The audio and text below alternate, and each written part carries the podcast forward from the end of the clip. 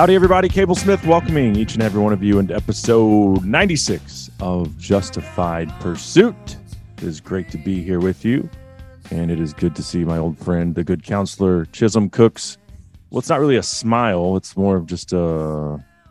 I don't know. You don't look very happy. Is it? I think it's a technical issue uh, that's got you flustered. I'm actually having the best day uh, of my week. Certainly, That's because you're talking to me again. So finishing my triathlon. No, it's got absolutely zero to do with talking to you. I assure you. Some um, um, personal matters that, that, hurts a little bit. I'm offended yeah. Well, by that. when when you and I discuss the week that was offline, you'll have a better understanding. Turn your mic uh, up just a little. You are Well, it's good to see you regardless. Technical issue. I was a little frustrated with technical issues to start again, but uh, I'm over that. Yeah. Today is a good day. Is that better? Yeah. Loud enough? Yeah, yeah, yeah. Okay. It is a good day. I am back from Wyoming and I uh I came home a day early because my feet were just torched again, as you well know from our 2018 elk hunt. Uh when the blisters blisters have blisters and they just keep going deeper and deeper into your heels. We did 12 miles the last day, got into one elk, got him into 35 yards and probably played the game with seven or eight others, but just dude, this place a lot thicker than where we've hunted together, uh, bow hunted elk before, and That finding a window to get an arrow and an elk just damn. I had so many encounters inside 40 yards and never even let an arrow fly. So It's crazy. What what elevation were you guys at? Range. uh, between like I think we were camped at 9800 and then these these peaks though not like giant mountains like New Mexico like where we camp in New Mexico is what 11,000 and change something like that yeah, I think like 10 4, but it's like 11 to climb over that saddle. Yeah. yeah so I think the highest we would get was like 10.4 so So it's kind of like our Montana hunt as yeah, far as like, that. not a big range, but a higher starting point. yeah Yeah. exactly. Because those were, I think we were doing like eight to 9,500. So we didn't have tons of climbing. Yeah. Uh, the, the main difference starting at a higher point. is that we weren't packed in seven miles and so we ran into other hunters these elk had clearly been pressured by the end of the hunt if you even called at them they'd respond to a bugle and then maybe one more bugle and then you'd close the distance bugle again and they'd be 500 yards away you know It was late into the rut too, though. You know, so you, you not only had the hunting pressure, but you had bulls that were getting tired and run down, and you know, you know there's a lot of pressure on them by the end of September. I guess is the point, right? Yeah. Oh yeah but you know david the best hunter we know he shot one in the chest at 10 yards Does it every so- time? So he bugled that one in. I just assumed when you texted me, You couldn't call. You cannot. You could not cow call. If you Huh. cow called, bye bye, it's over. And that's his bread and butter. Like David's a really good cow caller. That's so what he I was getting frustrated He cow called one in, but Yeah, he was like, of- "That's how I've." He's he said that's the first one he's ever bugled in and killed. Like, but he's just like we just had to put our cow calls away because it wasn't working. it's more fun. Dude, How many but- but bugles unlike did the he one that hear we that- killed together in 2018? They didn't want. They didn't get fired up. They didn't want to come and fight you. You couldn't. You know how you could just like see the their breath coming out and this just drooling, just so angry and full of testosterone. These elk did not do that. They were wary Man, and I'm, I'm trying to tell you that was this was three weeks further into the rut than that day. You know, I'm, I'm well aware. That's I know how difference. I know the the Yeah. cycle, but still, there's a lot of cows, and No. I'm looking at videos of other places where elk are still doing the deal, regardless of it being at the end of September. And I don't know. I just think they they act different there. Just so many hunters, and Yeah. it is what it is.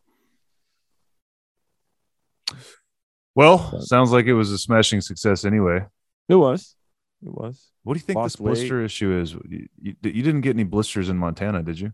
No, no, and these were the same shoes, but it rained for two straight days when we got there, and so then I Mm. had put on wet shoes.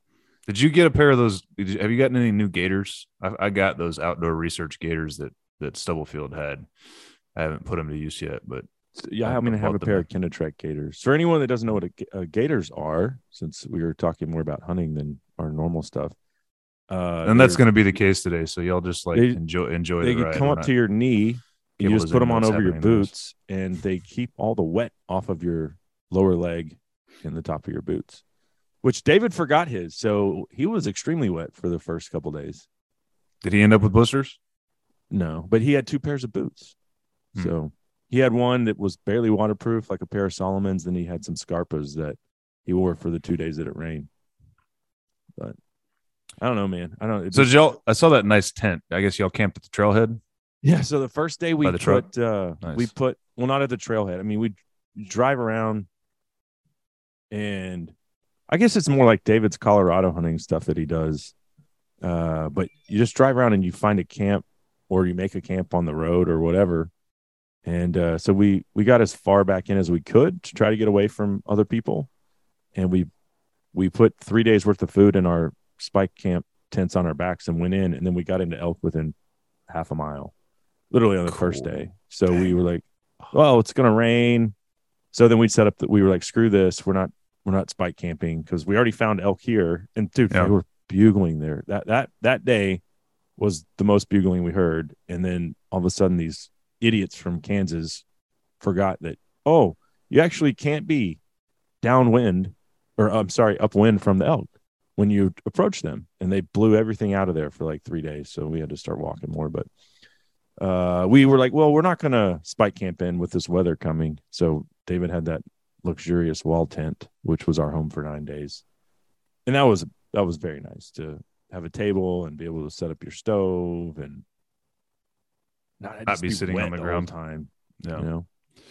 So I uh as soon as you said it, I, I just started hearing like multiple bugles in the timber in my head and uh it's the sickest I've been about missing it again in three years. That's uh I'm not gonna do this again next year. Yeah. Well, you you were missed, and you your back Yes, was certainly uh, missed when David killed the elk because that was a son of a bitch. That yeah, how, how far was the hike? You said two and a half or something? Well, so we split. We hunted together the first two and a half days, then we split up for the next two days. And he kind of was beating the same area, eh, just going in different ridges. But uh, where those Kansas guys were was real close to where we were camped, and they wanted to go in there every day.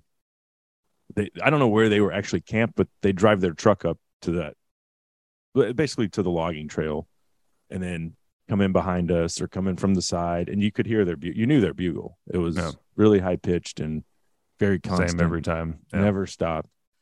Uh, so I I did a little more exploring, got a little farther away, and I I ran into the the first day we were separate. I called in three bulls, and David didn't even hear a bugle. So I was like, well, you know, come come back and over here in a day and explore this area with me again. And we got into this the same bull that I called in and couldn't get a shot at. Uh, we messed with him and very smart. We actually tried to hunt that bull three different times. And after the first time where I actually saw him, he never, he was like, nope, I know that. That's a call. See you later.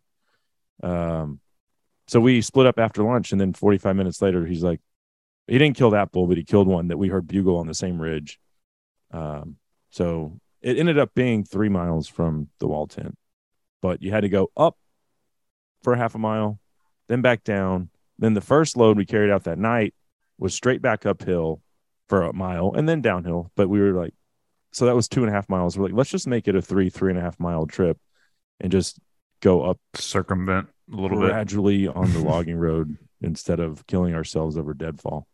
But we weighed our packs that first night, and mine was 104 pounds, and I was carrying my bow, and David's was 107 pounds. Yeah. So here's what I have to say about that.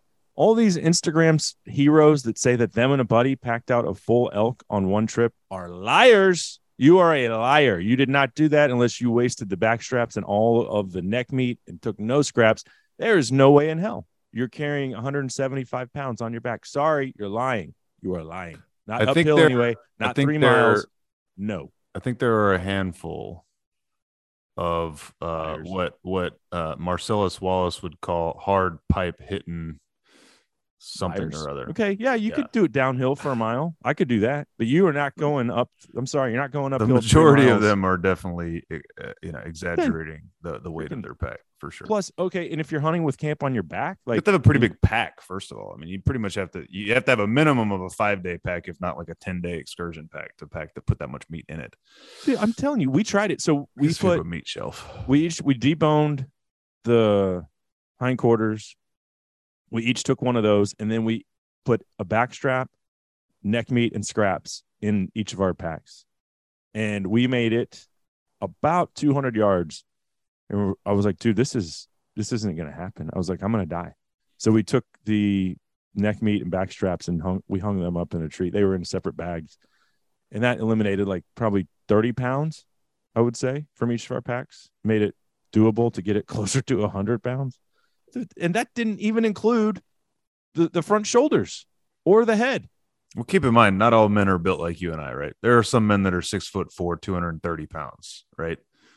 That, that's a different human being with a different capacity. But yeah, sub six foot guys Well, around the or ones that I 200 look at that say that they did it, you Yeah. wasted a lot of meat if Yeah. you're claiming that BS. It was backbreaking. It was just yeah, literally. So David had said I could have half of it, half the elk since I packed it out, but I just took enough backstrap to make a meal for the family for one. He earned it, and it was my pleasure to hump that thing out of there. You get a lot of meat, so I could see. Uh, that's that's that's admirable of you. But if it had been me and him, I would have split it with him, like you and I did last time, for sure. Yeah. Uh, you remember when that pine marten got in that bull that we uh, that Ty killed on our Montana trip in 2019? Yeah, I've forgotten about that. That Shoot holes in our backstrap. It did. Yeah. bastards. Yeah, but luckily, pine martens don't eat a lot, so Yeah, Yeah. I saw oh so so so um some cool things that I did see for the first time. You know, I've got a pine marten in the studio that I trapped in uh, British Columbia, but I never saw one alive. So I Right. saw an alive pine marten chase a chipmunk up a tree, try to kill it. Didn't catch it. That was cool. Saw a moose literally the first day.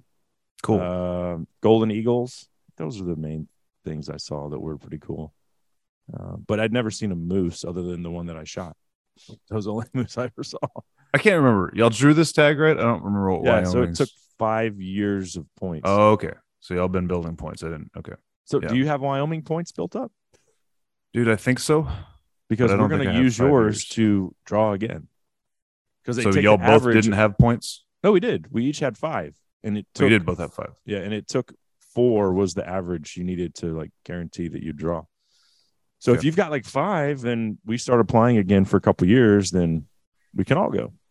I'm pretty sure I've been getting Wyoming points. I can't remember if I did this year, but I should have like three or four probably. Yeah.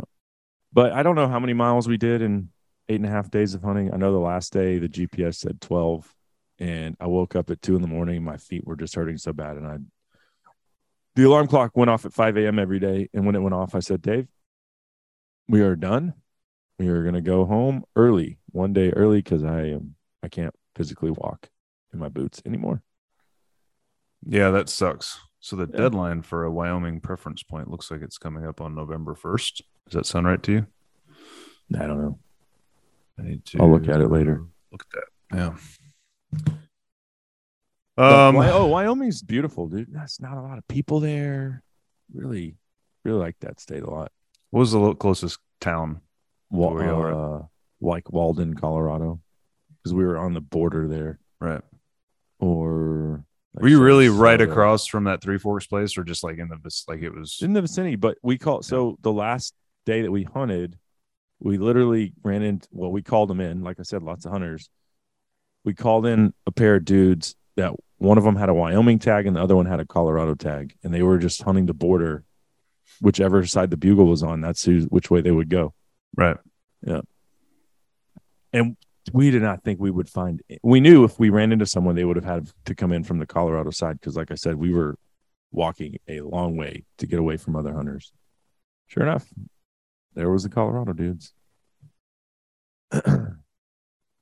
What else cool happened? Mm, No, I would say that's probably about it. 10 days, nine days of hunting. That's all you get. I, I mean, it was the same story every day. Call an elk into bow range and not have a clear shot. I realized- the wind shift. And, oh, that was the other thing. The wind was way more squirrely than. Yeah, there was that one bull we called in in Montana, and the wind shifted on us. Remember that? And we never saw him, but he was close when that day that we hunted without Ty. Yeah. You remember that? That that that was like the norm. Like the, you'd make a play, wind would shift, you'd have to back out and start over from a different direction. Uh, one time I was about to come to full draw and the wind just shifted and I'm looking at this elk at 40 yards. Bye bye. Just it was frustrating. Couldn't I ju- you couldn't rely on it being consistent. I realized in talking to you about the nonstop bugling that uh, I never sent you that. I told you I found you one of those old school Primos uh, tubes that you killed your first bull with, right? The green one? Yeah, the one that's got like the Yeah. little flappy reed built into Oh, it. yeah. And so I'll just, yeah. So I, I need to send you that. Yeah. I've been sitting Well- on it for like a year and a half. I used the bugle tube and man, David sounds way better than mine, but I bugled in more bulls than he did. And maybe they maybe they were like, oh, that that that terrible sounds like something we haven't heard before. Let's go. I think it." it's hard to gauge your own sound personally. Like I, I think when you're blowing it, you hear one thing and then you hear somebody else and you're like, well, that sounds better because that's how you're supposed to listen to it, right? Like it's not you're not at first of all, you're not at the right end of the tube.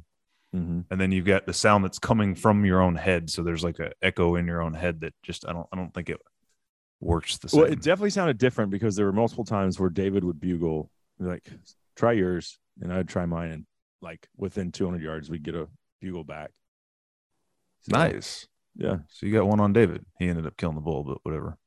yeah, but who who didn't expect that to happen? Nobody.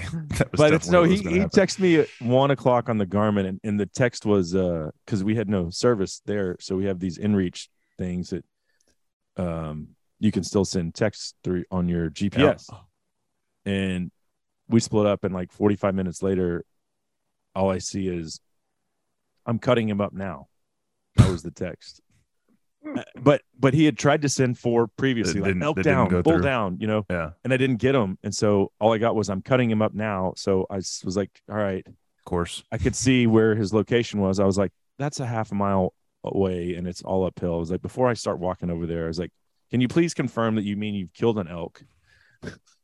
I said, I'm coming, but I don't, you know, I was actually had a bull bugling that I, that I ended up leaving. Not that he was going to come any closer anyway, because he started getting further away every time I bugle. But yeah. Um, see what else, if there was anything else that was cool. How many bugles did David hear that you didn't? Oh, because of my hearing? Right. Um, there were a few, but not not as many as you would think. Maybe he's half deaf too. Maybe, maybe so. Um, yeah. the The only crappy thing was is that we took the the um elk into uh, a town around there to freeze it for a few days, so I could keep hunting, and we forgot to get the backstrap and the heart out, so we didn't actually even eat any of the elk on the mountain. Oh man, So that was a downer. But I did shoot two grouse, and so my bow was shooting beautifully because smoked both of those grouse and then made ramen and grouse. Oh, so good. Heart, Yeah. liver, all the tasty bits. Man, best Mm. thing we ate on the mountain for sure. give you a little boost of confidence in your your gear while you're out there too. I guess Mm-hmm. because you were certainly, as per usual, working on that right up until the day you left. I think uh, this was probably the year that I was the most confident That's that good. my gear was in sync. And it was the first year you didn't let an arrow fly. Yeah, isn't that weird? Every time I've gone elk hunting, which I think this was my ninth, eighth or ninth elk hunt, I've flung an arrow, and not not this time. You know that less uh, steep topography has got to have something to do with the way that wind swirls so con- so so badly. You know what I Oh mean? yeah, I think like so. Yeah. Because we had the same thing in Montana. You know, Yeah. we've had that in New Mexico too, even though that's pretty steep because we've gone so early there that the temperatures all over the place, right? It when it's nice and cold, then it's ripping downhill. Mhm. you know but when it's when it's you know 45 already at daylight and just kind of getting warmer from there then we're battling that in fact that the bull you shot our first year in 2015 what was the term what were the thermals doing that morning can you remember was it chilly i feel like I mean, I, most I, mornings were I pretty came at it from the side, and it was getting warmer. right So, but I don't remember if they were going up or downhill. But it was like 11 a.m. So I would assume they'd already shifted and we're we're going up. But I don't remember. Yeah. I know two of the three bulls that we've killed together there. We had a nice, strong downhill downhill thermal that was very consistent. Yeah. You know, the one that I killed that year, uh, and then certainly the one I called in that you killed. It was Mhm. like a frost frost on the ground morning where it was no doubt how to make your move. You know. Yeah. Helps. Yeah. I did. I was at full draw for a minute one time waiting for this bull to come. He was pushing these two cows, and he was th- that was the most fired up that I had a bull. And it was funny because I was walking back to camp, completely defeated. I had one encounter where I tried to close the distance too much on a bull and blew him out of there.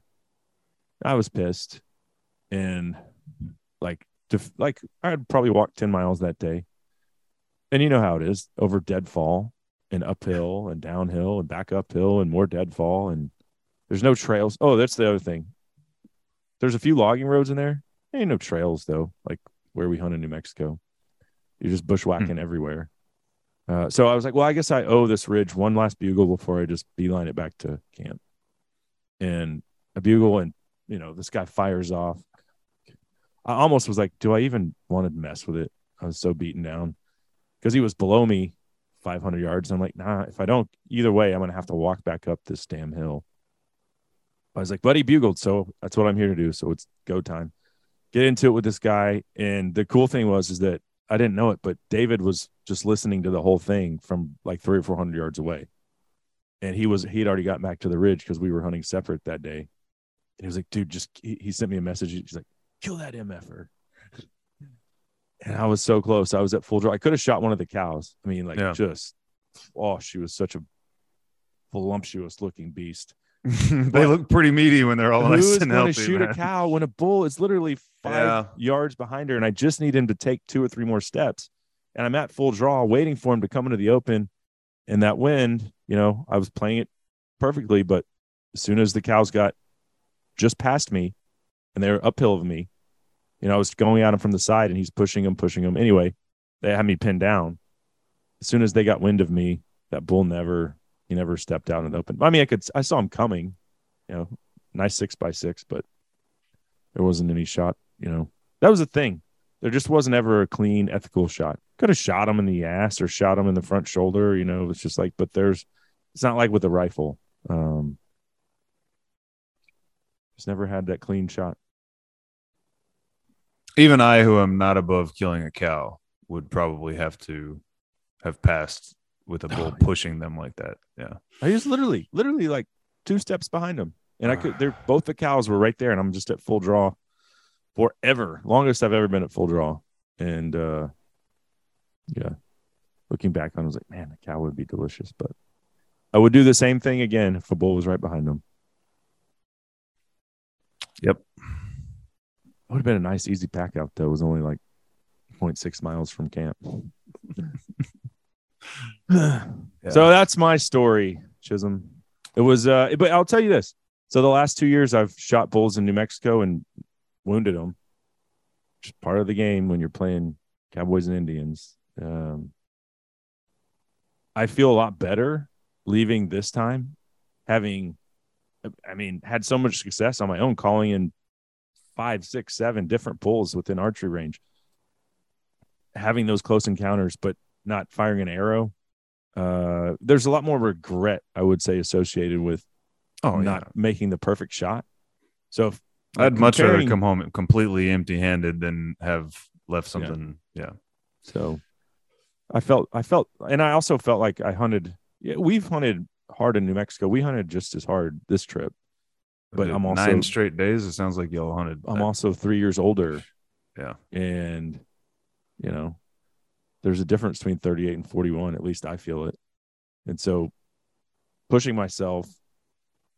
Uh, the, well, the, I think the difference was is that I got the blisters on our trip on the way in. This time, they bugged me for probably seven days, but they weren't as hellacious until the last day.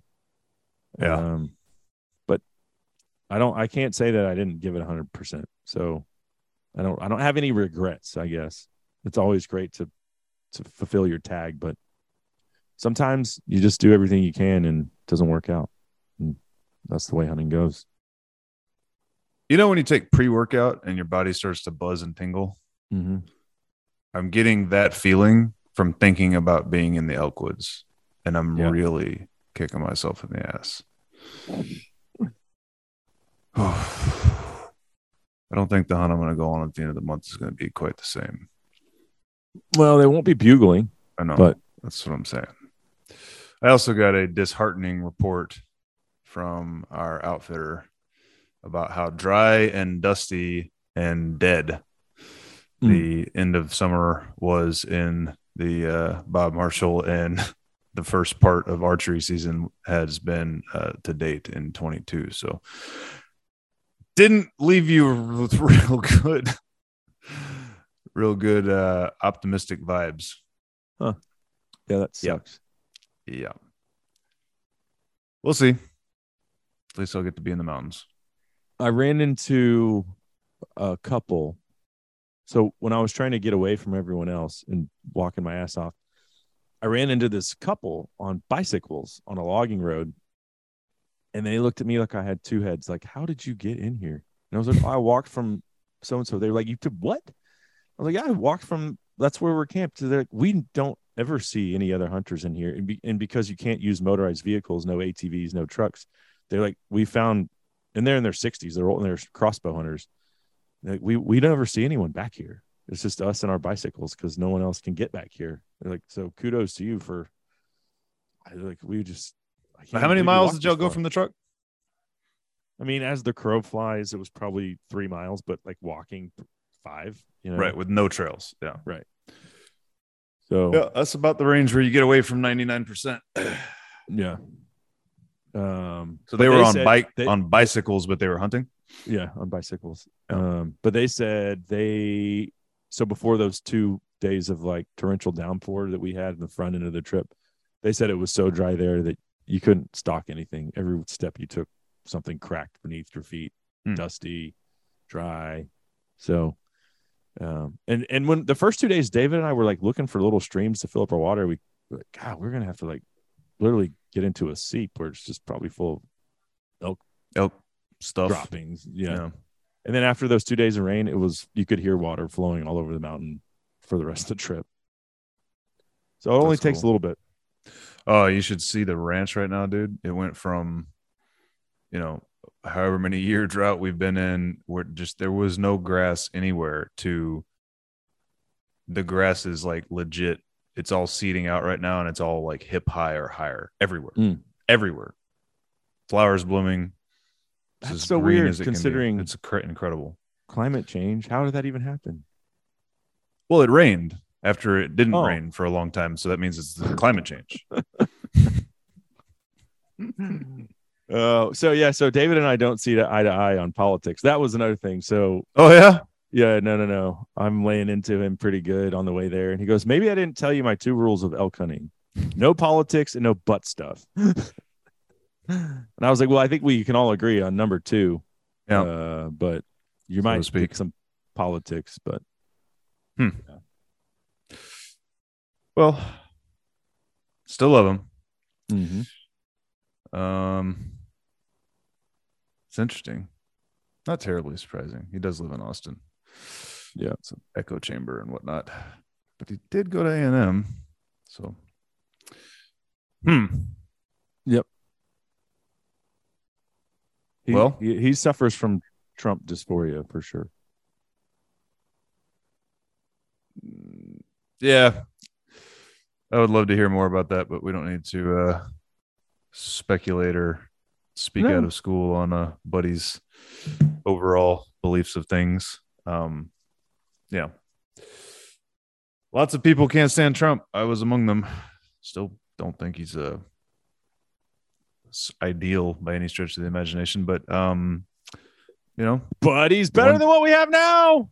well, and the reality is like, what is ideal? Humans are humans, man. We're believers. We're all horribly flawed, all of us. So find me a politician who's perfect, and I'll find you a politician who's lying their ass off and who's basically psychotic, psych- psychopathic about their lying. That politician probably packed out an elk on his own. Nobody in one trip. Yeah. Right. Yeah. Yep. Probably some guys in the elk woods who should be leading this country, but they're not interested. It's true. That is true. So anyway, Now what? well now I and I, this is so wonderful. My tag is still good through it, through the end of October. Rifle season opens on the fifteenth. My wife didn't just shoot it down immediately of me flying back up there and hunting for like four more days with the rifle. So Sweet. Yeah. Just solo mission? we'll see. We'll see. Nice. She didn't say no. Yeah. She said, "Well, I guess you could go on this day and come back on this day, but you have to be home for Halloween. Take the kids trick or treating." It'll be like, be- well, I could hunt for four days with the rifle. How oh, the other rifle thing that we were gonna do was go. If we didn't find elk, we were gonna go west, like to north uh, west Wyoming, where there's lots of grizzly bears. And but the rifle season opened on the 26th, so we would have had four days to hunt there. Hmm. But we both agreed, like, you don't leave elk to find elk, so Of course. we stuck it out. Of course not. Mm. So anyway, what was going on with you? What was going on in the world? Because I was pretty detached from everything, and it was glorious. Yeah, I guess your detachment meant I was somewhat detached as well, to be fair. Um, and I was focused on my tri. But let's see. Uh, Vladimir Putin has uh, gone into full conscription recruitment mode and is, um, uh, I don't know, something like recruiting slash forcing uh, fighting age men uh, to join the ranks to uh, rebuild and, and continue his war in Ukraine. Um, I heard somebody. Oh, remember we've talked about Dave Smith, right? The late the latest episode of Rogan you should give a listen to is Dave Smith like going like absolute f- fire on the military industrial complex and you know the the Gulf of Tonkin. Did I lose you? I'm here. Can you hear me? Yeah, I can hear you fine, but all of a sudden I went from looking at your uh, moving face to a still shot of you in the mountains. There we go. Yeah. You're back. Weird. Um anyway, he he pointed out in that episode like so we're supposed to believe simultaneously that Vladimir Putin is losing. Um yet this is the worst thing that ever that's ever happened and we need to be willing to go to the brink of nuclear war to stop him. Um, he's a madman who's capable of anything, yet there's no way he's going to fire off nukes. Like there, there's this, there's this just chaos narrative. Surprise, surprise, in the U.S. over this Ukraine stuff that is like bipolar in its approach to, you know, simultaneously telling us you don't have to worry about the world ending, but we definitely need to be arming Ukraine and be prepared to send in troops, even though they're not part of NATO. And we promised the Russians that they never would be. Uh, I did stick a needle, you know, try to needle David a couple times whenever we'd be driving around and I'd see like a Ukraine flag and I'd be like, hey, you change your, your Facebook profile pic to show your support, put your Ukraine flag up. what is his take on that? Did he just refuse to He engage just with laughed. He just laughed. Yeah. I've seen a He's few not, of those. he's not so far on the spectrum, like on the other side. We'll just leave it at that. He's he's very grounded. Okay. Um, but I just think he hates our former commander in chief. right. Yeah. But that doesn't mean that he's in he's uh, lovingly embraced socialism. You're saying No, cool. he has not done that. That's good. That's a that's a, a relief for sure. But yeah, everyone change your avatars to the Ukraine still. Really helping them. Yeah. Let's see what else happened. Uh, oh, I saw that Putin blew up some new some natural gas pipelines. Yeah. um, Well, you saw a story that that's what he did. But why would that make sense since that's how they make money? I don't know. Yeah. So who blew them up? Uh, they say we did. Huh. Because you know, our administration has already already pointed out that uh, that shutting down the Nord Stream pipeline Yeah, those Would- there's one and two. would mean that we get to, you know, transport our liquefied natural gas over to Europe to supply and supplement what they're going to lose from Russia. Hmm. Yeah. If you think this is all about freeing, quote unquote, Ukraine, you're asleep. I'm going to say it like Joe Biden would say it. You're a sleepyhead. I don't know who blew it up. Doesn't seem like it makes a lot of sense that Russia blew up their own pipeline. Right. Just doesn't sound like it makes any sense. I saw a great meme on Tim Kennedy's uh, Instagram earlier, and it was I don't know if I guess it's a real picture of her diving, but um, Greta Thunberg. I No, I saw that. posted a picture of her diving at some point in the world. Yeah. So somebody photoshopped like her face peeking into the screen up close, and then behind it is a pipeline with like a little cartoon looking bomb ticking on it. Yeah, that's hilarious. That's funny. Uh okay, so yeah, blew up the pipeline. Um Russia's ramping up the military. Um the economy, well, the stock market uh continued to plummet. Um while you were, you know, this is what you get for leaving your post. You're ruining Hmm. everybody's 401ks. Um and unfortunately, the actual economy seems to be uh, hot on its heels, uh, plummeting downhill. Who could have Um, predicted that got- was going to happen? Yeah, we've got quarterly earnings coming up here. Is it like next week? maybe? MSNBC, CNN still saying we're not in a recession. Uh, they're all saying that now it's the Fed's fault. We're gonna be in a recession. That's the really interesting headline now. Is Huh. But, Will- but will- they're saying- a recession for like three quarters. for like three months for sure. They're saying, will the Fed's actions No, it's been three quarters. inflation- The definition of a recession, as Bill Clinton defined it in that famous two interview, consecutive two consecutive quarters of GDP contraction, which, which, we've was had, and now we're working on the third. Which is why it was what? Which is why Biden Yeah, was lying I- when I he hear said what you're we're saying. not You're in right. a recession. Yes, We're we are. the- this is what a wrapping, recession is. we're wrapping up the third. I don't know if I don't know if the old rule said that is the point at which you it is a recession or that those. I, I think you're right. I guess I'll say We're, if we're- you had two consecutive quarters of GDP contraction, that means you're in a recession. Yeah. So so right. we're wrapping So up number three. whatever start point you want to call it. We're uh, we're heading for a third, and it's only going to get uglier. And the uh, Fed is aggressively uh, making it clear they're going to go balls to the wall on the inflation issue, which is just going to further cripple the economy. People are starting, major companies are starting to actually conduct layoffs or forecast that they're going to be laying people off. Um, man, we're in for, yeah, we're in for uh, the first big one of our, you know, adult lives where it's really going to impact us. Right in 2008, I think none of nobody of your age, you and I's age or younger, really was in a position yet to truly feel. Oh, I did. I, I ended up losing my job.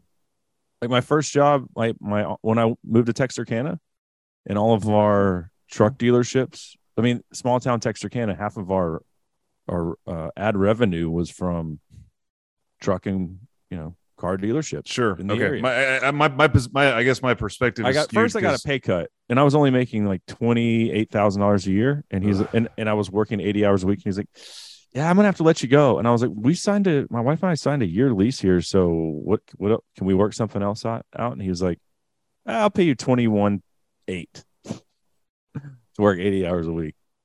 Yeah, my So, perspective and definitely recollection of it is skewed because I got out of law school in May of 2007.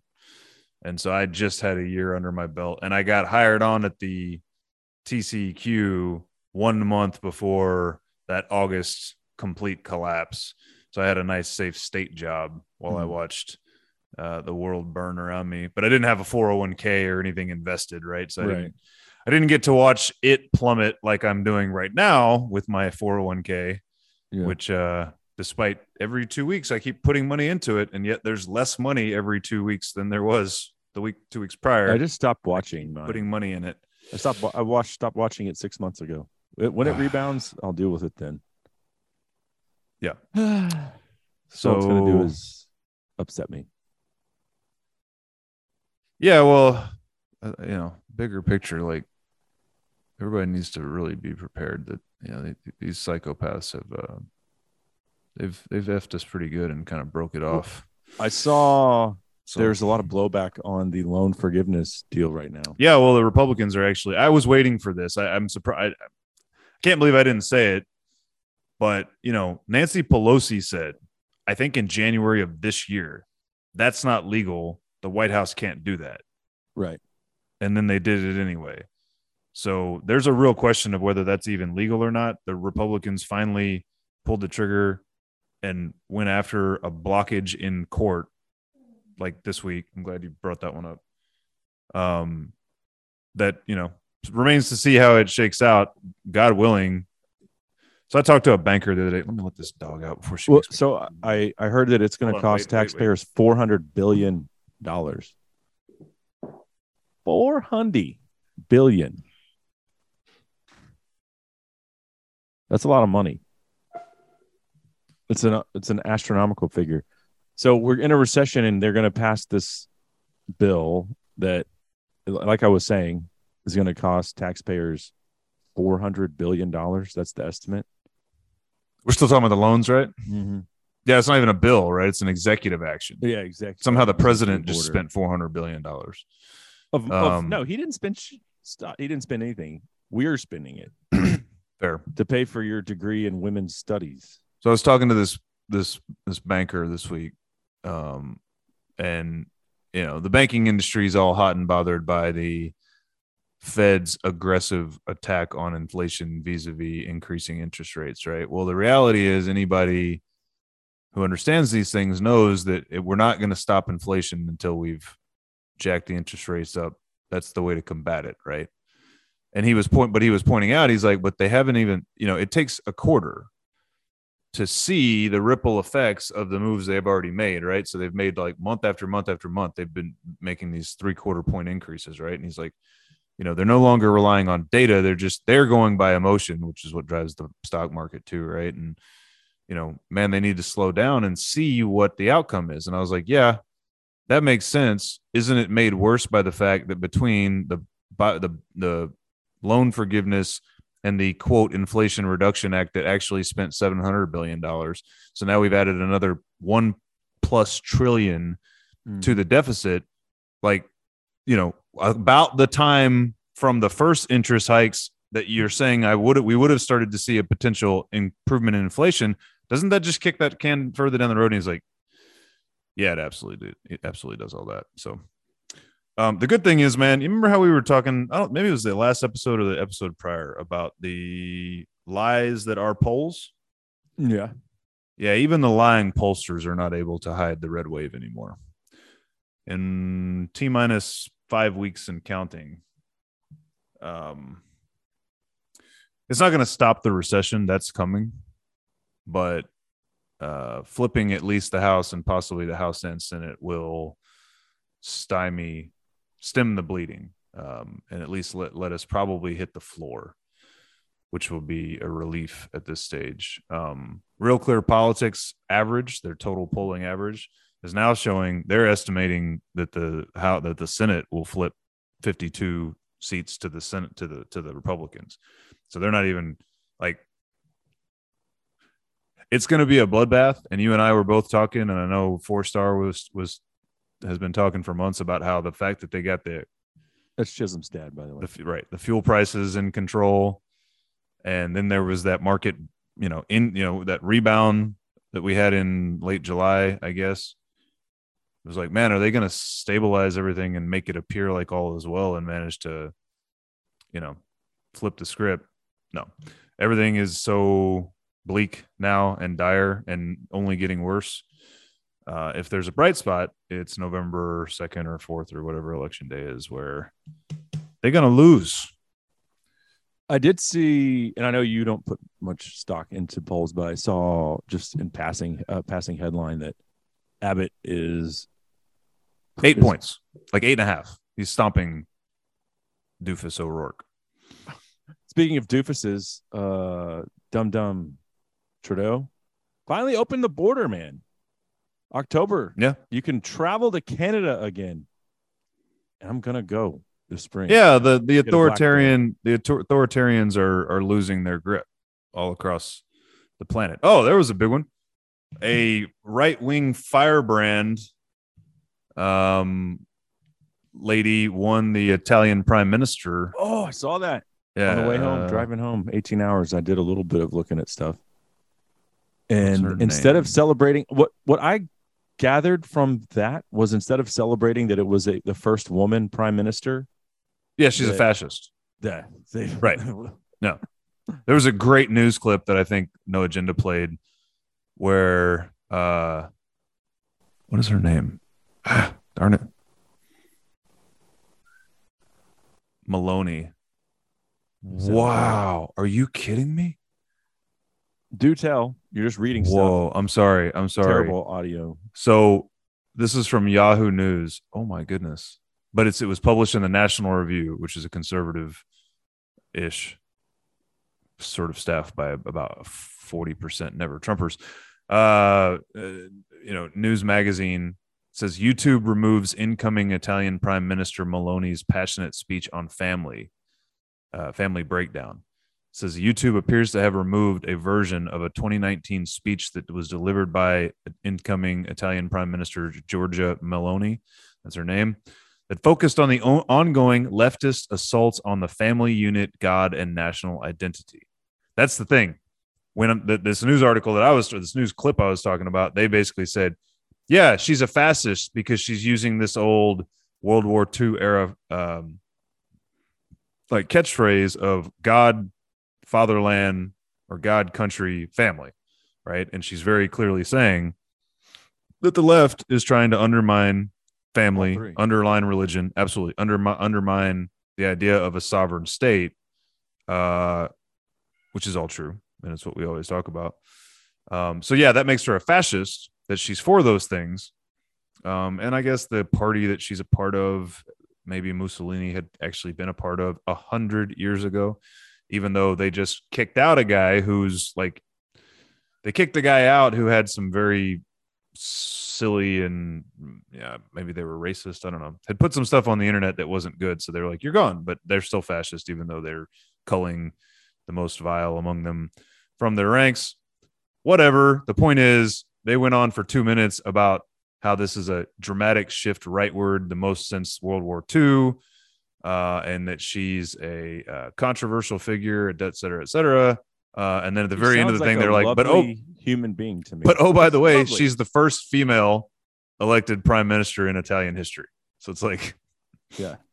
you know, the war on women from the left continues. Dare how, how, how dare you disagree with our? yeah, Uh, but yeah. So they took down one of her speeches where she calls out the left for attacking the family. I was surprised though, they took uh, down. totally doing two that. episodes on Instagram or on YouTube, and they took one of them down. Of course, they took her speech down. Yeah. commie bastards. Uh, Another interesting thing is- bastards. Instagram. Did you get one of these? Uh, Cable Smith Outdoors. Are you registered to vote? September twentieth is National Voter Registration Day. Did that. Register or check your voter registration now to prepare for the 2022 U.S. midterm elections. Why is Instagram prompting me to register to vote? What what what is going on? Oh wait, they already told us that they're working with the government to influence elections. Ah, dude, I mean, simply asking somebody to register to vote that doesn't seem like a terrible message. Like, Get your head out of your ass. Why would Didn't why say go social register media as a have Democrat. anything to do with voting? stop yelling at me. Well, don't be a dumbass. you know which way they lean. So don't I know don't- which way they don't lean, act but like I know. it's some innocent thing that they're doing. Okay. I'm sorry. Thank you. Common sense has prevailed. You're right. Commie bastards own Wow. those outlets. Okay, that's the bottom line. Rich commie bastards, which is the we really, know it. the really confusing part. They want to oppress Oh. you in Oh, perpetuity, middle class. Yeah. Sorry, I had to reprimand you, but you were you were just wrong. You were being wrong. Okay. All right. Got it. I'm wrong. Moving Stand on. corrected. Oh, Uh, okay. I got one. I got one clip, and then I want to hear about this triathlon thing that you're doing to your body. Hold okay, on. hold on. The great Matt Walsh has exposed a uh, Nashville, I think, well, Vanderbilt. That's in Nashville, right? Uh, Vanderbilt's uh, medis- uh, Vanderbilt's hospital for providing, uh, you know, basically gender reassignment, Mhm. hormones, and even mastectomies and all that for you for youths for minor children. Um, and they they found a audio clip of a lady explaining in a conference style setting the new mission of Vanderbilt medicine heading towards offering these, uh, basically saying that anybody who objects uh, within the hospital staff, doctors, nurses, etc., on any kind of religious grounds should be shunned and basically driven out of the uh, out of the staff of the hospital because there's too straight up there's too much money on the table look at how much money we can make and we want to assign a gender understanding buddy or something like that to people who are objecting and to children who they're treating uh, to basically brainwash them. Again, she straight up says it's all about money. Uh, and now that guy that I've talked about, James Lindsay, who he and his crew did the fake uh, academic papers proving that Mhm. wokeness is uh, a joke. He points out that when these things get exposed, first the left tries to say, and the media, you know, guard dogs try to say that's not happening. But then very quickly they're saying, well, actually, it is happening, and this is why it's good. So they deleted all of the online content that they actually had out there, like three or four other hospitals have done in the last month, proving exactly what Matt, Matt Walsh said. Then they started calling him a bigot, uh, you know, and a transphobe. And now they're saying new study shows how beneficial it is to transition uh, adolescents. So that's good. With the drugs that they use to castrate I'm the one sex that said that. offenders in other countries. I think I texted you while you were in the mountains that I didn't even want to talk about that sort of stuff, but here I go. So anyway, play your clip. All right. So this is uh I'm just gonna call him what he is. This is our dumbass president. Senile. Du- stupid. we can call him senile. Idiot, moron, all of it. Ret- can you say retard in 2022? Uh, I think you can on this show. Well, he's a retard. And here's just another example of President Retard putting his foot in his mouth. Might be a little aggressive. Yeah, well, the things we used to say when we were kids, I guess you can't say that anymore. Can't say British cigarette. Not that I really like that one, but Gay. when we were kids, we said it. Nobody cared, but we didn't have a transgender uh, epidemic going on. Uh, anyway, here we go. President Dumbass. I'm convening this conference again because I believe we can use these advances to do even more to make America stronger and a healthier nation. And so many of you know so much about this as well, and you're committed. And I want to thank all of you here for including bipartisan elected officials like Representative McGovern, Senator Braun, Senator Booker, Representative Jackie. Are you here? Where's Jackie? I didn't think she was, she was going to be here to help make this a reality. So Chisholm. Hopefully, you can salvage that. yeah, yeah, the, yeah, yeah. uh, He says, post, "Where's but- Jackie?" Well, I want to thank all The the, dead lady? bipartisan support, and he lists three people, and the third one is Jackie Walorski, who died in August Right. in a car wreck. Yeah.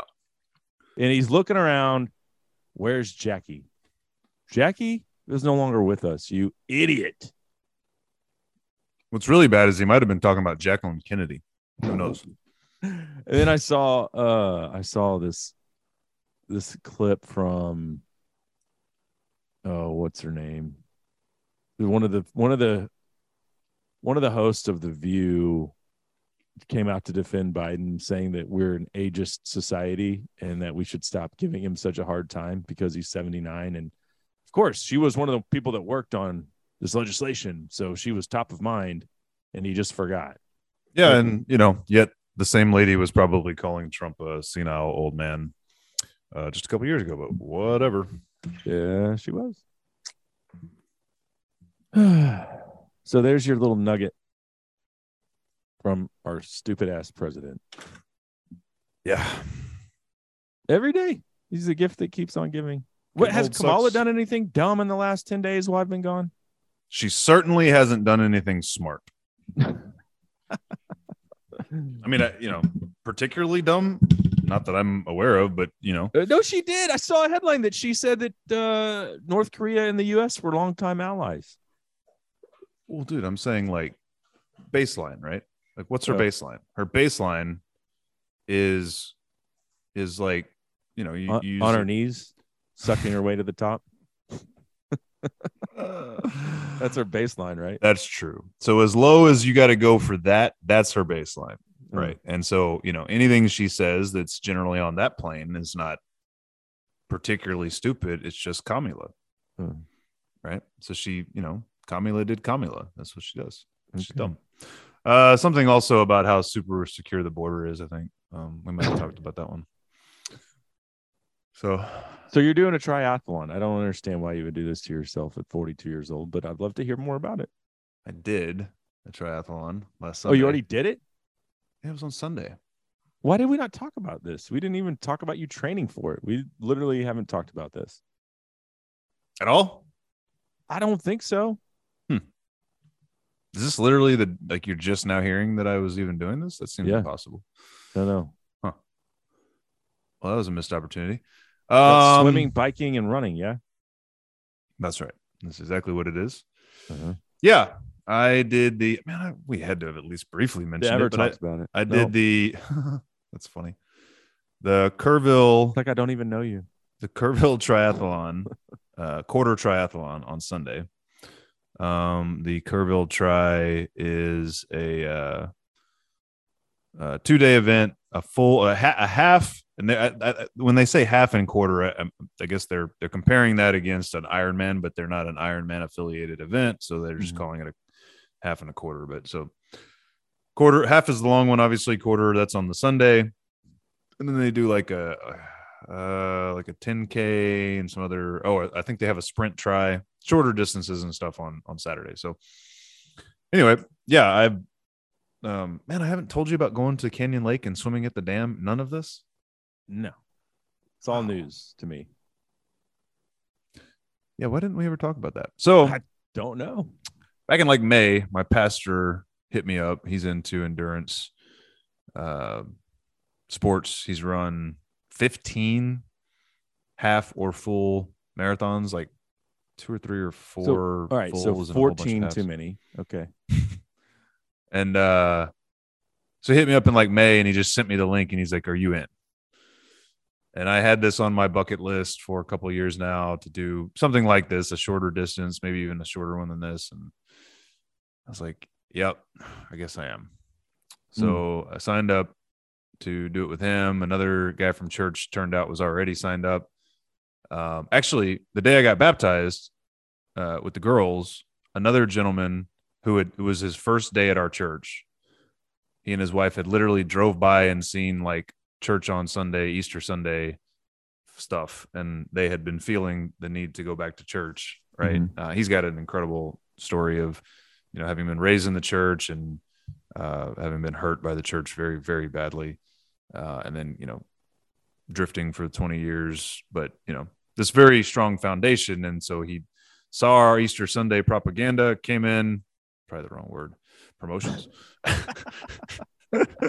came in and was so moved by John's sermon. Uh, and the spirit was, I mean, it was, it was an amazing day, right? I talked about it from our perspective. He got baptized the same day.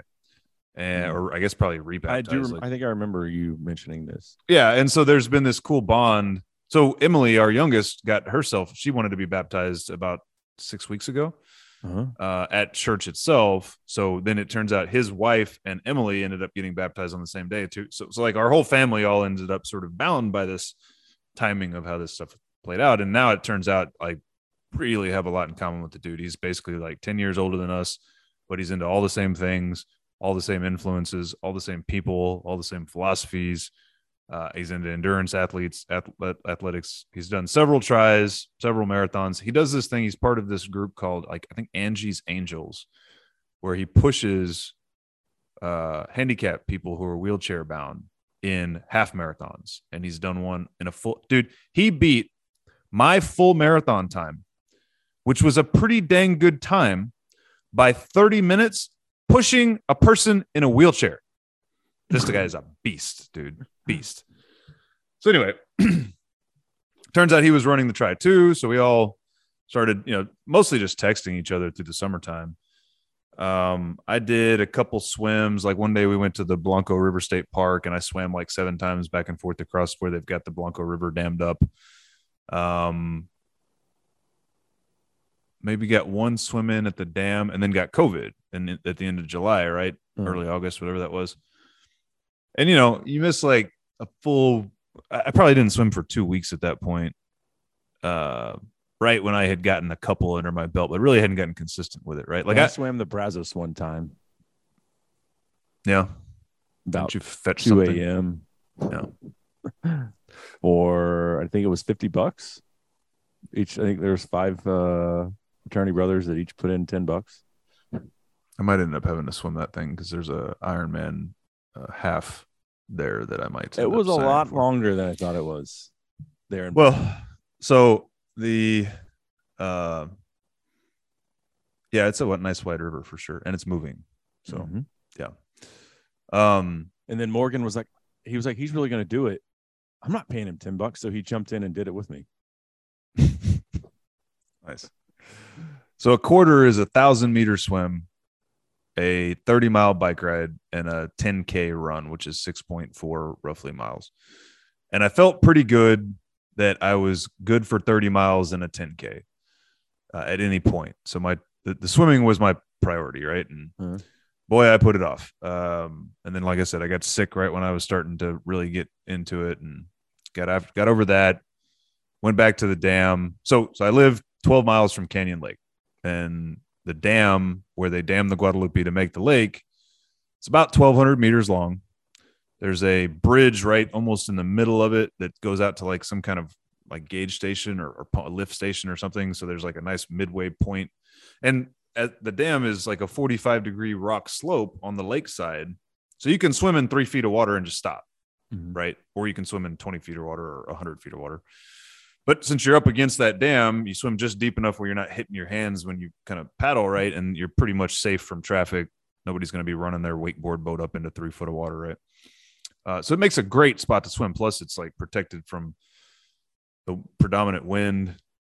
It can get pretty choppy if you go out there in the afternoon just from boat traffic on that end of the lake, which I did a few times, which is good for practice. But Yeah. you know, you get out there when they open the park on the south end of the dam at 7 a.m. and it's just like glass water. It's 85 degree water. Um, nobody else is out there. When you look to the east, you're looking out over the lower Guadalupe River Valley towards like green, and the sun is rising over there. And then there's this emerald green blue lake to the west.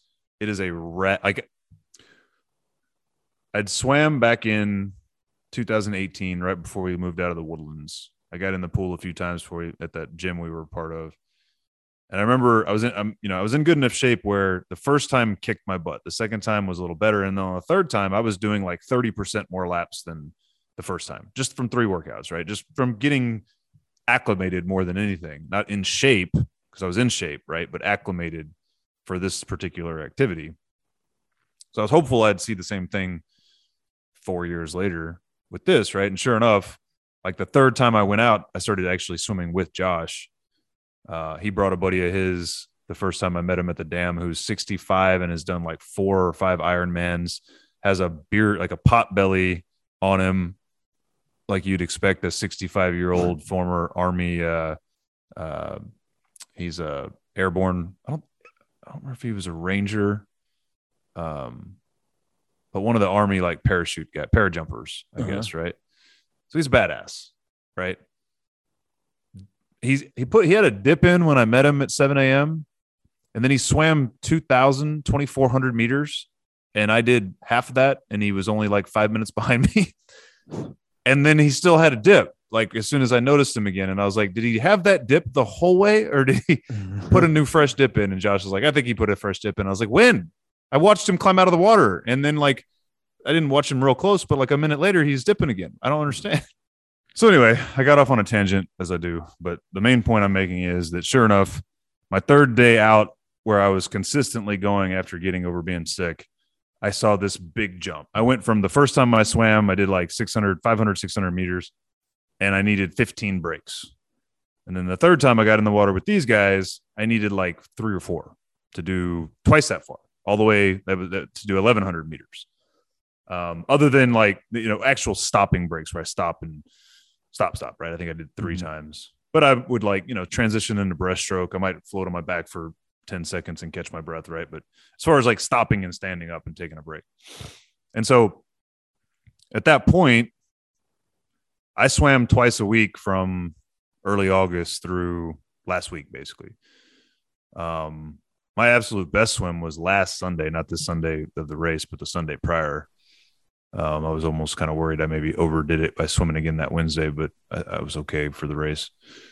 Where I got to the point where I could swim all the way to the 588 meters to this bridge thing, take like a 45 second minute break, and then swim all the way back in a freestyle the whole way, not switching and floating and doing all that other stuff. So at that point, I was like, all right, cool. I won't drown. right. Um, That's But- the goal. uh, I also had bought this new Garmin training watch and wore it for the first time the Wednesday before the race and found out that I was too slow. So that these triathlons will have cutoffs for each of the discipline intervals. Like you get so many minutes or hours to finish each stage, right? And like if you're in a competitive Ironman and you miss that, they'll just pull you off the race course, right? Like Huh. like you finished your swim, you get to the transition area where you put your biking shoes on and all that, and they're like, "Hey, you you know you, you didn't you didn't make the cutoff," and it, it's like the cut in a golf match. You're You suck. out, right? Yeah. Sorry, you're out. So I found I realized that I was a uh, the min the, the the time limit was 35 minutes for my swim, and I was doing about 36 and a half on that training run, and I was like, "Oh crap." So I got real nervous for like the next four days that I could actually not even get to finish the race, which all I wanted to do was finish it, you know, first and foremost. And Yeah. just, you know, wherever I finished didn't really matter that much. So I'm asking Josh, and he's like, Yeah, sometimes they just pull you. He couldn't really tell me. He's like, I don't know what they'll do. Like, you know, but they also had written it where there was wiggle room in the rules where it was like we can change these cutoffs kind of based on how the day plays out, right? And so there's a there's a rule in the U.S. Triathlon Association, which sponsors all these, or backs all these things. That you can't wear a wetsuit and have an official time if the water temperature is above 78. And a wetsuit helps you swim because it's they're thick rubber and they make you float, right? So Yeah. and they basically remove all drag from body hair and they would just make you like a seal in there, right? So that's the kind of thing where it's like, all right, if it's too warm and we can't wear wetsuits, then maybe the cutoff moves back five minutes or, or whatever. As it turns out, I don't think the Kerrville Triathlon gives a crap. They don't seem to cut people off, from what I can tell. But I was worried about it right up until race day. Um. Anyway, and sure enough, it was like 80 degree water. Uh, I never even trained in a wetsuit, so I didn't have a problem with that. I did buy a pair of float shorts. They're basically neoprene, thick neoprene shorts that just like lift your hips up and help you Uh-huh. be pl- flat on the water, you know? And they make a nice difference. Like when I swim with those, I can feel less resistance, less drag, trying to keep myself afloat, you know? But I, I wasn't getting faster. I was just getting better endurance, right? And I, these guys that I would train with would just like, without trying, dude, like swimming is such a form thing that people who are good at it, they don't look like they're trying and they Right. just leave you in the dust, you know? Yeah, I mean that's kind of how I feel when I'm swimming. Like when people look at me, like, "Oh, look at that! That's a Michael Phelps starter kit right there." I bet. I'm sure. Yeah. I mean, the truth is like there are people. Nah, well, so fast forward to race day. We find out we get a text on Friday night that our pastor John blows his back out moving a refrigerator. And he's like, I don't think I'm gonna be able to compete on Mhm. Sunday, but I'm still gonna stay. We had gotten a, a cool little house on the Guadalupe up in Kerrville. The three of us with our wives were all gonna stay together. Now the pastor's like, I'm not gonna be able to compete, but I'm still gonna come cheer you guys on. Saturday morning comes along. We had a cross country meet in Comfort before heading to Kerrville and he's texting me at the cross country meet saying, "Yeah, dude, I, I don't think I can even get in the car, so I'm sorry, I'm, I'm not coming." You know, so that sucked. Um, but so we get all our stuff done. Checking in for a triathlon is kind of a, a process. They give you a four hour window, but you have to check in at the registrar in this like conference center at this hotel, right? Then you got to take your bike. You know, you get these three components to the event, which which means that there's a tra- two transitions, right? The, the transit they, they they rope off, they fence off an area with a bunch of bike racks, and that's the first transition from the swim to the run. I mean, swim to the bike, right? Mhm. Then you ride your bike and you stop at the second transition where you transition from the bike to your run. And so the day before the race, you're like So staging you your bike. better to get the swim, the hardest part out first. Yeah, for sure. Yeah. Yeah. Yeah. I, I- think that's the way to do it. Yeah. And the bike's probably the easiest. I mean, I, I would say probably for most triathletes that, that they would probably feel that way.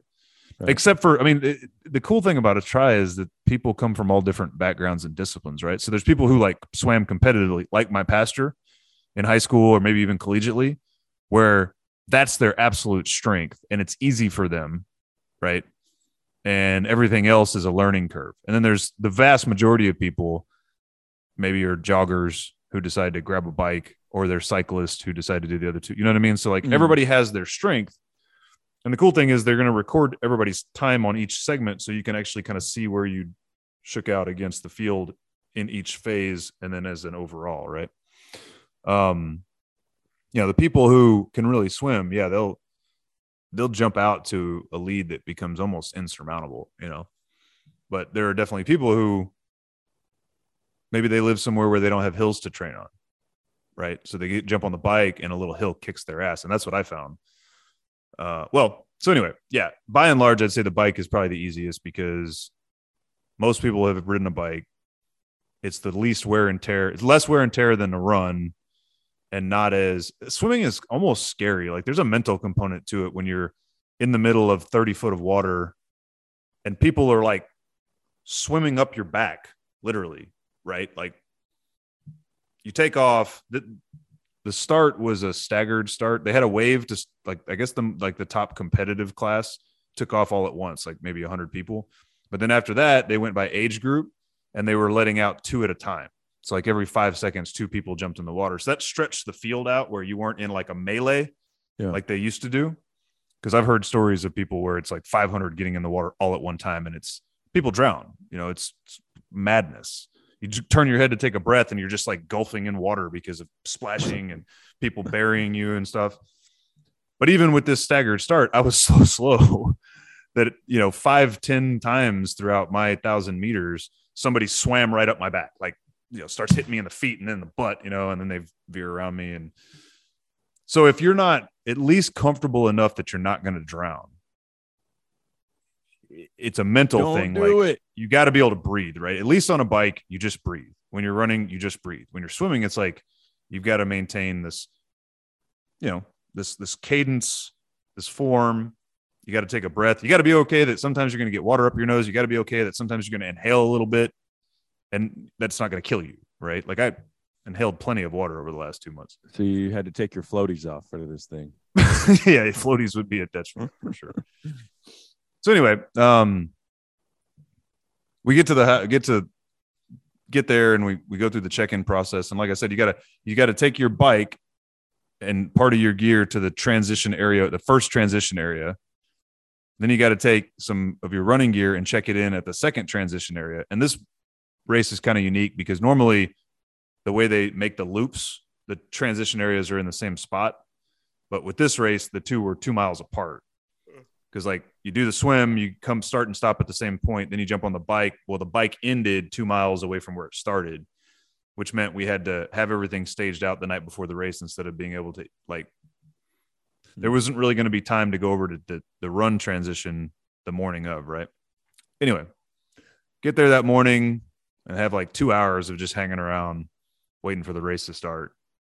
And it finally does. Josh is 51. I 51. have a so- question. What did you eat the night before, or what, or what was your breakfast? Like, what are you putting in your? Yeah, we went to a cool Kerrville restaurant uh, where I ordered a huge salmon salad, Hmm. and then also an appetizer that was like wilted spinach and uh, Gross, dude. mushrooms. It was really good, really Mm, good. Sounds like disgusting. balsam, dude. It was like sautéed spinach and mushrooms with balsamic vinaigrette. It was fantastic. Hmm, really good.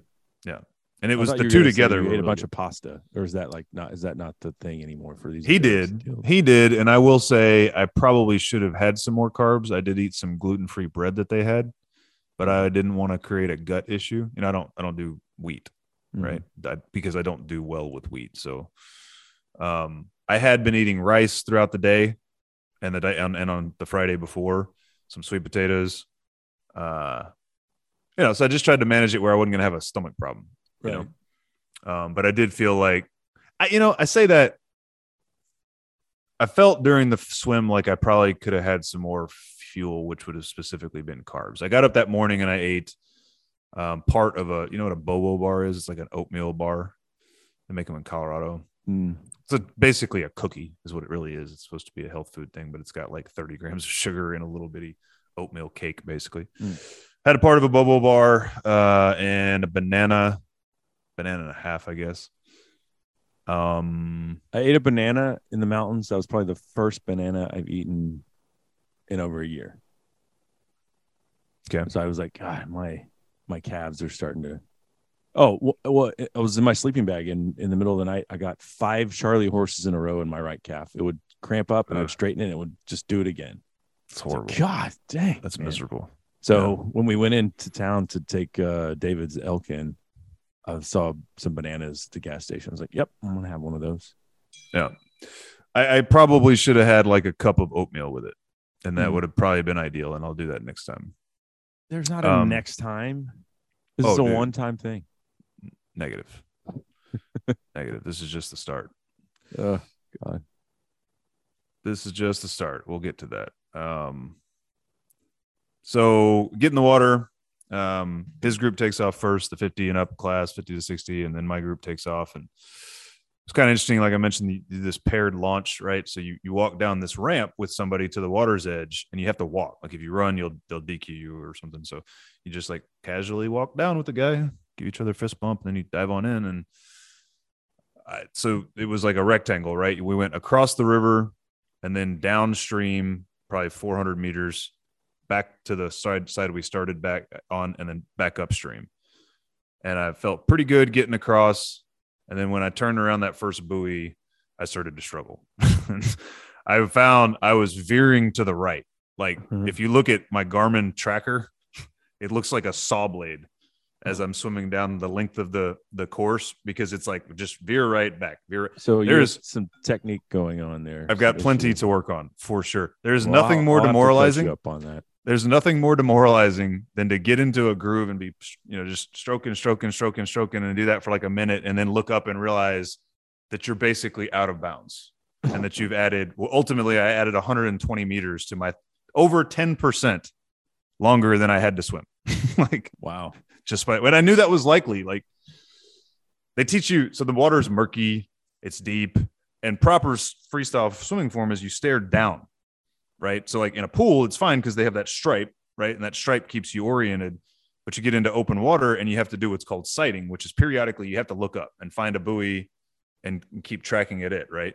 Well, every time you lift your head, your ass sinks and you create more drag, right? And if I was wearing a big full body wetsuit, maybe I'd have had less of a problem with that. But without wetsuits, it's like you lift your head, you're sinking. Now you're getting back on plane. Lift your head, you're sinking. You're getting back on plane. So that's a whole technique in itself you have to learn. Long story short, I took three quick breaks. There was kayaker, you know, lifeguards stationed. And so I'd go grab a kayak three times and, you know, catch my breath for 30 seconds and then continue. Got out, took me 36 and a half minutes, but I didn't get DQ'd. My time was official. Then you had to run up a hill to the bike. Did my bike transition, Took like six and a half minutes to do that because I wasn't in a hurry. I could have saved seven minutes on my time just from hustling through those transitions, Mm. which I was in good. Like I didn't get out of the water feeling like I was dying. You know, I didn't. You know, because I'm in shape. I just I need to work on technique. It's all for me. It's all technique. You know, it's all just getting better at swimming. But anyway, jumped on my bike, got a few miles under my belt, and it was feeling pretty good. And I was playing hopscotch with some guys. They'd pass me, I'd pass them. And I started to realize, oh, these guys, every time we get, there were no hills at this course because it follows the river, right? So it's Mhm. like in the river canyon compared to my neighborhood, which is like hilly, right? So all of my bike right, riding and running, I'm on substantial inclines, right? And you know, the grade, the inclines that there were maybe two or three hills that were half as long as the hills here, but were as steep. The rest of it would be just like a gradual rise and a gradual fall, gradual rise and a gradual fall, like a highway, you know. And I would notice every time I was pedaling uphill, I was passing these guys. So I realized well, I'm faster than these guys on this bike. I'm gonna get it. So for the next 26 miles, I had a blast. Like I was standing up out of my saddle and like getting it, even on slight grades, even on So, you know so flat. I have a question. Mhm. So you take off the wetsuit shorts. I didn't wear them straight in because they weren't legal, but yeah. to spandex. So you wear a tri suit. You put on your For the whole race. Oh, a You suit. So Yeah. you're pedaling in a in something that's wet. I mean, yeah, they dry fairly quickly, but yeah, you're a little damp. You need body. They have a product called Body Glide. There's a whole bunch of different ones, Sham Chamoy and all this stuff. Like you put some grease around You the get that at areas. Sarah's Secret. You get it at the bike shop. Oh, okay. It's made Body to stay, Glide. not to. Yeah. Sounds like a bedroom thing. I mean, I, I don't know. Probably work for that, I guess. I don't know if you'd want it. I think it's for external use only. So then, so so you're wearing this suit while you're running too. This is amazing. I don't know jack crap about triathlons. Obviously. Yeah, there's lots of different ones, right? There's some that are like two piece, like a short pair of shorts and a top, right? But they're all going to have a light butt pad in them for the bike, right? But you don't want like some cyclists that do like regular 80 mile rides, they're going to have a big, thick butt pad. You don't want that because that's really going to be a bitch when you're both swimming and running, right? Yeah. So it's just a, like, a, I don't even notice it. It's the, the, the one I bought. I bought a singlet, meaning it's like tank top and shorts in one piece, right? That's what you do, man. it's got a It's got a very I guess light- I'm too vain. I just don't think I could ever get into one of those things. You can see my abs through it, so I don't feel too bad about putting it on. The older I get, Uh-huh. the less I care about what I look like. So maybe I would wear one of those actually. Dude, you just do what you got to do. You have to wear something. I wouldn't say what I look like. I want to look. I want to stay in shape. Though I don't care about like the things that used to be important in your teens and twenties about where Dude. what label was on your clothes. Like no, uh, So I would Target, Old Navy, whatever. I would do my training swims with this thing just to get uh, you know because just like when we go elk hunting, right? Train in the gear you're gonna you're gonna do the work in, right? So the first one, probably the first time I actually wore this thing out in public, I had a little bit of insecurity about it, right? But then what I do It's At a the single. Do dam- nipples show through the tank top part? Tell me yes. probably when I get so so I go to the dam and I do my swim. I think you're. I'm picturing Borat right now. I'll Like yeah yeah doing the thing in a Borat. very suit. similar. Run the top of the dam, which has got a cool walking trail on it, and then I'll go down below the dam to the to the outfall into the Guadalupe River that's 55 degrees, and I'll do a cold plunge down there, uh, which has become my favorite. I meant to say when I finished that third swim, practice swim with those guys, I decided that day I'm doing a full Ironman triathlon before I turn 46. Uh, in part because I just love this spot. Like it's a cool spot to go work out. Like it's 12 miles from my house, and I have this beautiful place to start your day where you can kill yourself three different ways, but then jump in this refreshing, amazing cold water. Uh, and it make like I've gotten into cold plunges, you know, in general with the breathing and all that Wim Hof stuff. It is so awesome to go do all that work and then jump in that cold water the way you feel the rest of the day. I got my daughter doing it. Riley, we have a thing now It's where like cryotherapy. Yeah. For me, I mean that's my version. of Friday cold plunge. evening before her car, her cross country races or track meets, we go together to the Guadalupe and we jump in that water for. We did it for over 15 minutes the other day. That she's tough as nails, man.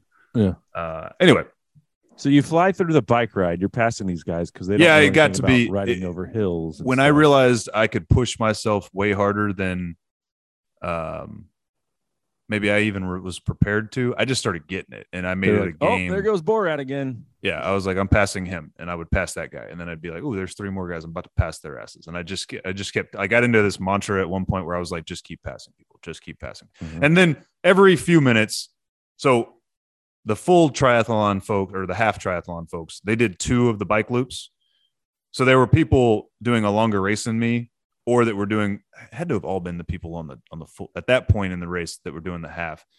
The guys who were winning the half that were on like three, three or four thousand dollar triathlon built bikes Yeah. with like you know 400 500 dollar helmets. I was doing 19 to 21 miles an hour the whole way which is a nice clip. They would blow past me.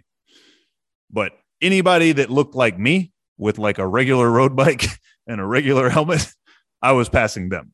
Uh-huh. at there was a point at which only the dudes who were there to win were passing me. So i felt pretty good about that. Um so and then the then, the run i managed in, to do my run in under an hour. So so six and a half miles in under an hour which was like a nine minute pace which after that much work was pretty good. If my final time was three hours and 24 minutes uh and like 32 seconds or something 23 seconds uh which finished so so i went to the leaderboard that evening and i discovered that out of 469 participants in the quarter triathlon men women of all ages i finished my swim 456 out of 469 so 13th 13th from dead last.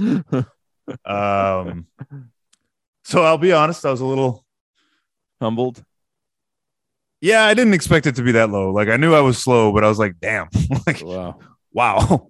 Um but then i finished the whole race 275th uh so i jumped from 13th from last to a little past the middle of the pack um finished around there on the bike i actually thought i did the bike faster compared to the field than you know i was a little surprised that i, I wasn't higher on the bike Mhm.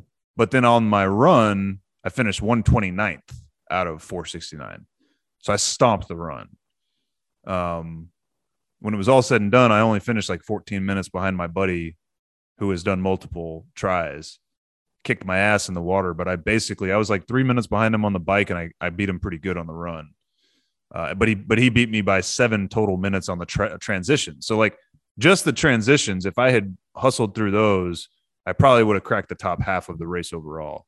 Yeah. And then if I can shave half a minute per hundred meters off my swim time, now I'm, you know, going to be starting to get into like maybe the top third of at least my age class, you know? Um, so It's cool because why you- so ambitious. Why why why do this to yourself? It's just because as men made in God's masculine image cable, we need uh, a challenge. We need a mission. And uh, that was elk hunting in my 30s. Uh, it's triathlons in my 40s. Hmm. That's the answer. Well, David and I will send you a postcard from wherever. It doesn't mean I'm not going elk hunting. You have to understand. Elk hunting had become an obsession that was so singular, I didn't think about anything else. And that's why I worked out. I'm going to keep going elk hunting, but I'm going to focus on getting this Ironman triathlon done. Well, I'm going to root you on from a distance, like from another city, six hours away. And you just keep telling me how it's going because I am very proud of you, but it's also something that I don't want any part of. Like I just um those those days not happening. Body's just too fragile. Not not not not going to do it. You, you laugh, but like no. Have I there's- ever told you how I've had two my back knees are not. I'm not. I'm not doing the I- seven, have- eight, have I- ten mile runs anymore. I've ever mentioned I've had two back surgeries? You have mentioned that. There are shorter distances. You can do a sprint tri. It's like a couple hundred meters, uh, like a 10 mile bike ride and, you know, like a one mile run. You could do that kind of thing. I think I might have even convinced my wife to sign up for one of those. That's not that bad. It's cool because I can tell you, having run a full marathon and a half marathon, this felt easier on my body. And I pushed myself. I mean, you know, I, I really did because you're mixing it up. You're not doing one thing for three and a half hours. You're doing three different things for three and a half hours, right? And the swim is largely upper body, right? And then the bike is lower body, but it's a different lower body use, I guess, than run, right? Mm. And then the run is, yeah. All that said, like I think about an Ironman, which the last thing you do is a full marathon, and you think, how? So I have to figure that out. I have to figure out how. Um, but I didn't like, you know, I was whipped. We had a church charity event Sunday night when it was all said and done, and I was not interested in being there for that. I was just fried. Uh, but I woke up Monday and I was like, man, I feel. I mean, I was sore, but I wasn't like crippled, limping around like an 80 year old sore. Like I, I could have done a light, you know, light workout of some type, and then by Tuesday I felt pretty close to normal, and Wednesday I actually was basically over it. And it does sound easier on the body than running 27 miles. Yeah, for sure. It is. Yeah. What is By the time I, 27 miles? 26.2. Yeah. Oh. Marathon. Yeah. By the time I got to 25 miles on the bike, I was actually thinking, I'm, I can't wait to get off this bike and go for that run now because like you get to the point where this motion is starting to be tiresome, right?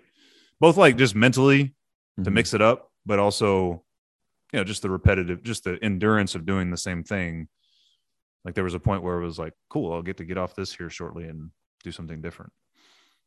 I had the mindset. I'm gonna sure. stick to lifting weights and playing sports. There were two things that I know helped me excel on the bike and the run, and then finish really strong.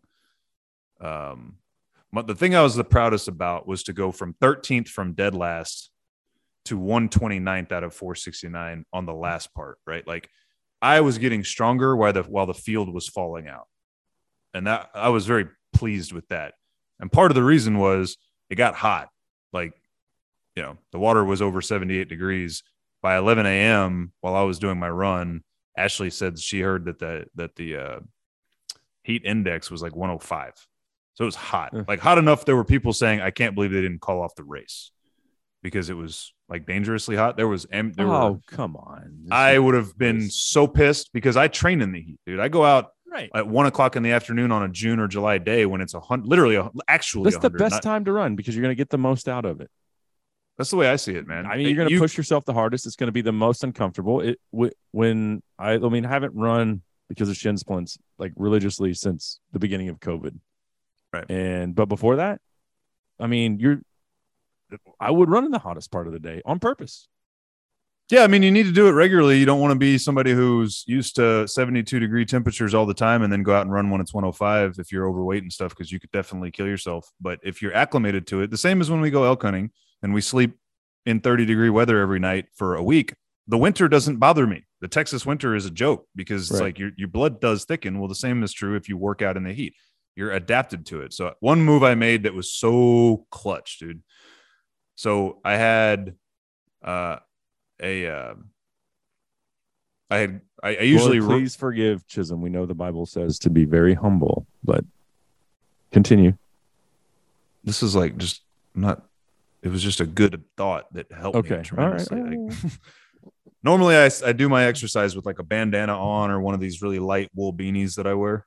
Yeah. Um, like on my bike, it you know keeps the hair off my forehead and sweat out of my face, right? But and then on my runs, it keeps my hair from flopping around and so I had thrown a bandana in my run bag. But then at the check-in, they gave me one of those cool little like running hats. You ever seen those little hats that, you know, endurance guys they've got like a short brim. They don't have like a big typical baseball brim. Uh, yeah, it's a baseball style hat, but they're made out of like ultra the quick dry type material, right? They're really, really light. You know, they're kind of I guess a little goofy looking, but they're made for the this, whole thing right? looks goofy, all of it the butt pad, the so nipples hanging. Out. I knew out, it was going to be hot tassels. and sunny. Shut up. I knew it was going to be hot and sunny, so I had the cap ready for my run, but I also had the bandana. And so as I was getting ready to take off, like I'm standing in the transition area, changing from the bike to the run, and the sun is just beating me because it's in the wide open. and I was like, damn, it's hot. Like on the bike, you don't notice how hot it is because you got the wind in your face, 20 Mhm. mile an hour wind, right? As soon as you stop, you're like, oh wow, it got real, real hot. And I've run where the heat slows you down because you just can't do it, right? So I took that bandana and I just opened it up and I wore it like a like a I, I looked like a Middle Easterner, like I had a turban that came down over my shoulders, you know, and I threw that cap over the top of it. That made such a huge difference. Like as I continued to sweat and that thing got wet, then it was like cool. It was like having a cool towel around my neck the whole time, right? Huh. And it kept the sun off of my ears, off of my neck, off of my shoulders, off the back of my neck. I I know I bet that saved me five plus minutes. Just having that little bit of shade most of the course, the run course was shady because it was along the river's edge, like in a park. So like at least half of it was in the shade, but then there were stretches where you'd get out in the sun and be jogging in the sun. So anyway, that was huge. Um, yeah, now I'm on a mission to uh, get a full one done uh, in the next three years and change. So I will support you stay tuned for that. from a distance. And I will only offer encouraging thoughts as you embark on this insane quest. To Other than to mock kill yourself my, in your mid my outfits. Uh, I will not support the outfits. No. If I actually, I would love to see a picture. I just put one on, on our. Uh, let's put a picture of you with your nipple tassels on our Justified Pursuit Instagram page. I want to send you this video. Uh, there was a company doing photography for it, right? And so they sent you sent me a link of me at the finish line, and it was hilarious. Ashley almost missed taking pictures of me because the lady that finished right before me picked up her child. So they had like a you turned off of the running path into a barricaded like lane, like a hard 90 degree turn, and then and then you ran through like a lane to the finish, right? and uh, then they had people strip stretching a banner, you know, a, a, a tape across for you to break the tape, right? So this lady, right at the turn in, picks up her child, and she's just walking, walking it on in, right? Well, I had enough left that I I sprinted the last 150 probably. Mhm. So I make the turn, and I'm trucking, and like she's two thirds of the way to the tape before I make the turn, and I still ended up almost catching her. So Ashley's taking pictures of this sweet lady who picked her child up, and then notices that I'm like blazing in from behind. But um, I guess you can get a look at how silly I looked coming in. The funny thing though was, so they stretched the tape for this lady, and she breaks it walking, and I'm two steps behind her, running my ass off, and the tape's already falling down. Anyway, I didn't need that, but Yeah, send it us. just it was send just me funny. send me the picture. We'll post it after we uh, drop this episode. So, well, I'm proud of you, and I still don't understand how we didn't have any idea that you were doing this, but here it is. yeah i guess um i'm really shocked that i never mentioned it but um uh, i guess that's like progress that i don't feel like i need to talk or brag about what i'm up to i don't know yeah, sure. I agree. Great job. i You just are- saw you. You are humble after all. let's uh let's leave it on a high note gavin newsom signs law making california a sanctuary for child transgender surgery so See Yeah. ya. Gloves are off here we go Bye bye. Go away. we're not going to pretend like we're not doing this to kids anymore we're going to make safe spaces for it perfect Mm. And yet, the guy who's running for governor in Texas wears shirts that say, Don't mess with trans kids. I'm going to stick by this comment on the way out the door today. Trans kids don't exist, they're a product of society and the media. That's all I got. i think For- mo- most of them certainly are For now, we've always said you want to transgender when you're an adult, do it. You've got one life to live. Be do it. Be happy. You know what, man? I'll Let's even moderate that a little bit. kids though. If you meet the former technical psychological definition that since the age of four to 14, you've been consistently, adamantly convinced the whole time, maybe we consider that. But that's not what's happening. Mm-hmm. Adolescent girls are waking up one day saying, I'm transgender. And they're like, cool, here's some testosterone and puberty blockers. Right. Right. Right. So, anyway. Well, for Chisholm Cook, I'm Cable Smith, and uh, we'll go we'll get back to the regular format next week. Won't be Yep. about elk hunting and triathlons, but uh, hope you enjoyed today's broadcast. Leave us a review Thanks for tuning in to episode 96 of Justified Pursuit, and we will see you guys next time. I got nothing. What a bag. I turned 21 in prison doing life without parole. No one could steer me right, but Mama tried. Mama tried.